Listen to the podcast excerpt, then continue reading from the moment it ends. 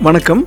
உங்களுடன் வலை ஒளியில் இணைந்திருப்பது நாகராஜ் அழகு சுந்தரம் நாம் இன்று தமிழி எழுத்துக்களின் இரண்டாம் பாகத்தை காண உள்ளோம். நீங்கள் முதல் பாகத்தை கேட்க விரும்பினால் அதனின் இணைப்பை விளக்குறை பகுதியில் தந்துள்ளேன். அதை கேட்டுவிட்டு இந்த பகுதியை தொடர்ந்தால் சிறப்பாக இருக்கும். இன்று நாம் காணவிருப்பது மேட்டுப்பட்டி தமிழி மற்றும் ஆனமலை தமிழி கல்வெட்டுகள். முதலில் மேட்டுப்பட்டி தமிழி. மதுரையிலிருந்து சுமார் நாற்பது கிலோமீட்டர் தொலைவில் உசிலம்பட்டி அருகே உள்ளது மேட்டுப்பட்டி. இவ்வூர் சித்தர்மலை எனவும் அழைக்கப்படுகிறது. ஆயிரத்தி தொள்ளாயிரத்தி எட்டில் இக்கல்வெட்டுகள் கண்டறியப்பட்டது. இங்கு மொத்தம் பத்து கல்வெட்டுகள் காணப்படுகிறது. அதில் முதலாவதாய் வரும் கல்வெட்டு பின்வருமாறு. அமனன் மதிரை அத்திரன் உரை உதயனச இந்த கல்வெட்டு குகைத்தலத்தின் முகப்பிலே உள்ளது. இந்த கல்வெட்டின் அர்த்தத்தை காண்போம். அமணன் என்றால் முற்றும் துறந்தவர் என்று பொருள். மதிரை என்றால் மதுரை. அத்திரன் என்பது பெயர். உரை என்றால் உறைவிடம் தங்குமிடம் என்று பொருள் கொள்ளலாம். உதயநச என்பதும் பெயரே. இந்த கல்வெட்டின் அர்த்தம் மதுரையைச் சேர்ந்த அத்திரன் என்னும் அமணரின் அதாவது முற்றும் துறந்தவரின் உறைவிடம் இது. அவருக்கு இந்த இடத்தினை ஏற்படுத்தி கொடுத்தியவர் உதயணன். கல்வெட்டுகளில் முதல் முதலாய் மதுரையை பற்றி வரும் கல்வெட்டு இது. இதே காலகட்டத்தைச் சேர்ந்த அழகர் மலையிலும் மதுரையை குறித்து வரும். இப்போ நம்ம ஊரில் கோவிலுக்கு டியூப்லைட் நன்கொடை கொடுக்குறேன்னு சொல்லி அதில் அவங்க பேர் அவங்க ஊர் பேர் சொந்தக்காரங்க பேர் கடை பேருன்னு எல்லாத்தையும் கருப்பு கலர் பெயிண்டில் எழுதி வெளிச்சமே தெரியாத அளவுக்கு நன்கொடை கொடுத்துருப்பாங்க இல்லையா? அந்த மாதிரி ஆட்களோட இந்த உதயணனை ஒப்பிட்டு பார்க்கக்கூடாதுன்னு கேட்டுக்கிறேன்.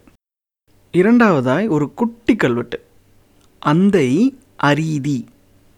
இந்த கல்வெட்டின் விளக்கம் இப்படுக்கையை தானமளித்தவர் அந்தை அரீதி என கொள்ளலாம். அதேபோல் அடுத்த கல்வெட்டு அந்தை இராதவன். இந்த கல்வெட்டும் இரண்டாம் கல்வெட்டு போலவே அந்தை இராதவன் என்பவர் தானமாய் இப்படுக்கையை அளித்துள்ளார். அடுத்த கல்வெட்டு திற அந்தை சீவன். இந்த கல்வெட்டை எப்படி எடுத்துக்கொள்ள வேண்டுமானால் திற என்பதை மதிர அதாவது மதுரை என்று அர்த்தம் கொள்ள வேண்டும். அது எப்படி திற என்பது மதுரையாக முடியும் என்று கேட்கிறீர்களா? ஒரு எடுத்துக்காட்டுக்கு கீழச்சீவல்பட்டி என்று ஒரு கிராமம் உள்ளது. சில பேர் கீழச்சீவல்பட்டி என்று கூறுவர் சிலர் சீவல்பட்டி என்று கூறுவர் சிலர் சிவப்பட்டி என்று கூறுவர். எப்படி கீழச்சிவப்பட்டி சிவப்பட்டியானது? அதே போலதான் திற என்பது மதிர மதிர அந்தை சீவன். மதுரையைச் சேர்ந்த அந்தை சீவன் இப்படுக்கையை அமைத்து கொடுக்கிறார். அடுத்து அந்தை சேந்தன் அதன் அதாவது அந்தை சேந்தன் அதன் என்பவர் படுக்கையை அமைத்தார். அடுத்த கல்வெட்டு சந்தந்தை சந்தன். அந்தை என்னும் சொல்லை கவனித்து பார்க்க வேண்டும். இங்கு அந்தை என்னும் சொல் இரண்டு சந்தனை பிரிக்கிறது. சந்தந்தை சந்தன். சந்தன் என்னும் இருவர் இப்படுக்கையை தானமளித்துள்ளனர். இதுதான் இந்த கல்வெட்டின் விளக்கம் அடுத்த கல்வெட்டு பதின் ஊர் அதை. பதின் ஊரைச் சேர்ந்த அதை என்று இக்கல்வெட்டினை கண்டறிந்துள்ளனர். அதை என்பதை அந்தை என்று எடுத்துக்கொள்ள வேண்டும்.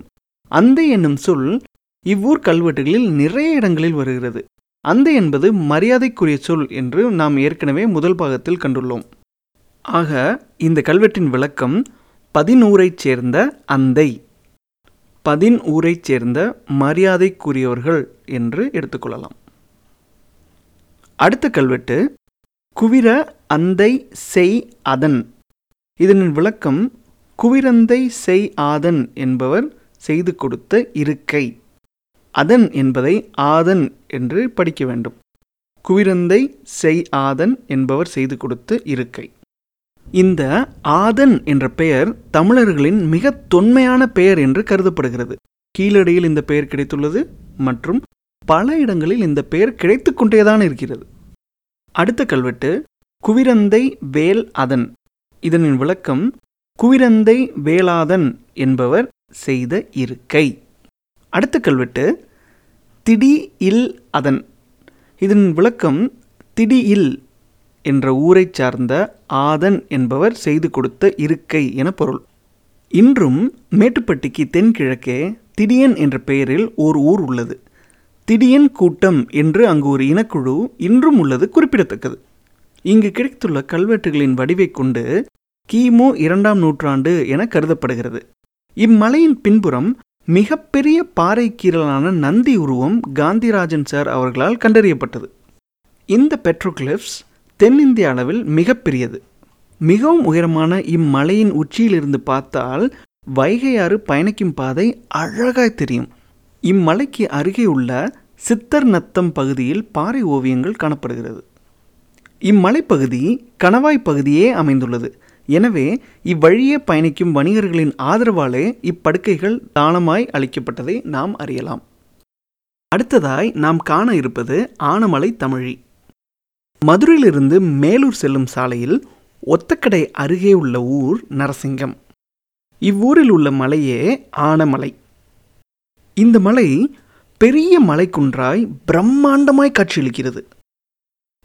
மதுரையிலிருந்து திருச்சி செல்லும் புறவழி சாலையில் பயணிப்போர் இம்மலையை கண்டிப்பாக கடந்து சென்றே ஆக வேண்டும். பார்ப்பதற்கு துதிக்கையை முன்னே நீட்டி ஒரு யானை படுத்துள்ளது போலவே காட்சியளிக்கும். அதனாலேயே இம்மலைக்கு இக்காரண பெயர் வந்தது. மேலும் ஒரு ஆச்சரியமான செய்தி. இரண்டாயிரம் வருடமாய் இம்மலை ஆனமலை என்ற இதே பெயரில் அழைக்கப்பட்டதற்கு இம்மலையில் உள்ள தமிழி கல்வெட்டே சான்று. ஆயிரத்தி தொள்ளாயிரத்தி ஆறில் சுப்பிரமணிய ஐயரால் இக்கல்வெட்டு கண்டறியப்பட்டது. இக்குன்றின் உச்சிப்பகுதி குகைத்தளத்தில் படுக்கைகளும் குகையின் மேற்புற முகப்பில் நீர் உள்ளே புகா வண்ணம் ஓர் நீர்வடி வெட்டப்பட்டுள்ளது. இந்த இடத்தில்தான் நாம் இப்பொழுது காணப்போகும் தமிழி கல்வெட்டு காணப்படுகிறது. கல்வெட்டு பின்வருமாறு. இவக்குன்றத்து உரையுள் பாதந்தான் ஏரி ஆரித்தன் அத்துவாயி அரட்ட காயிபன். முதல் வார்த்தை இவக்குன்றத்து. சமஸ்கிருதத்தில் யானைக்கு இவம் என ஒரு பெயர் உண்டு குன்றம் என்றால் மலை. அப்படி என்றால் இதன் பெயர் யானைமலை அல்லது ஆனைமலை. அடுத்த வார்த்தை உறையுள்.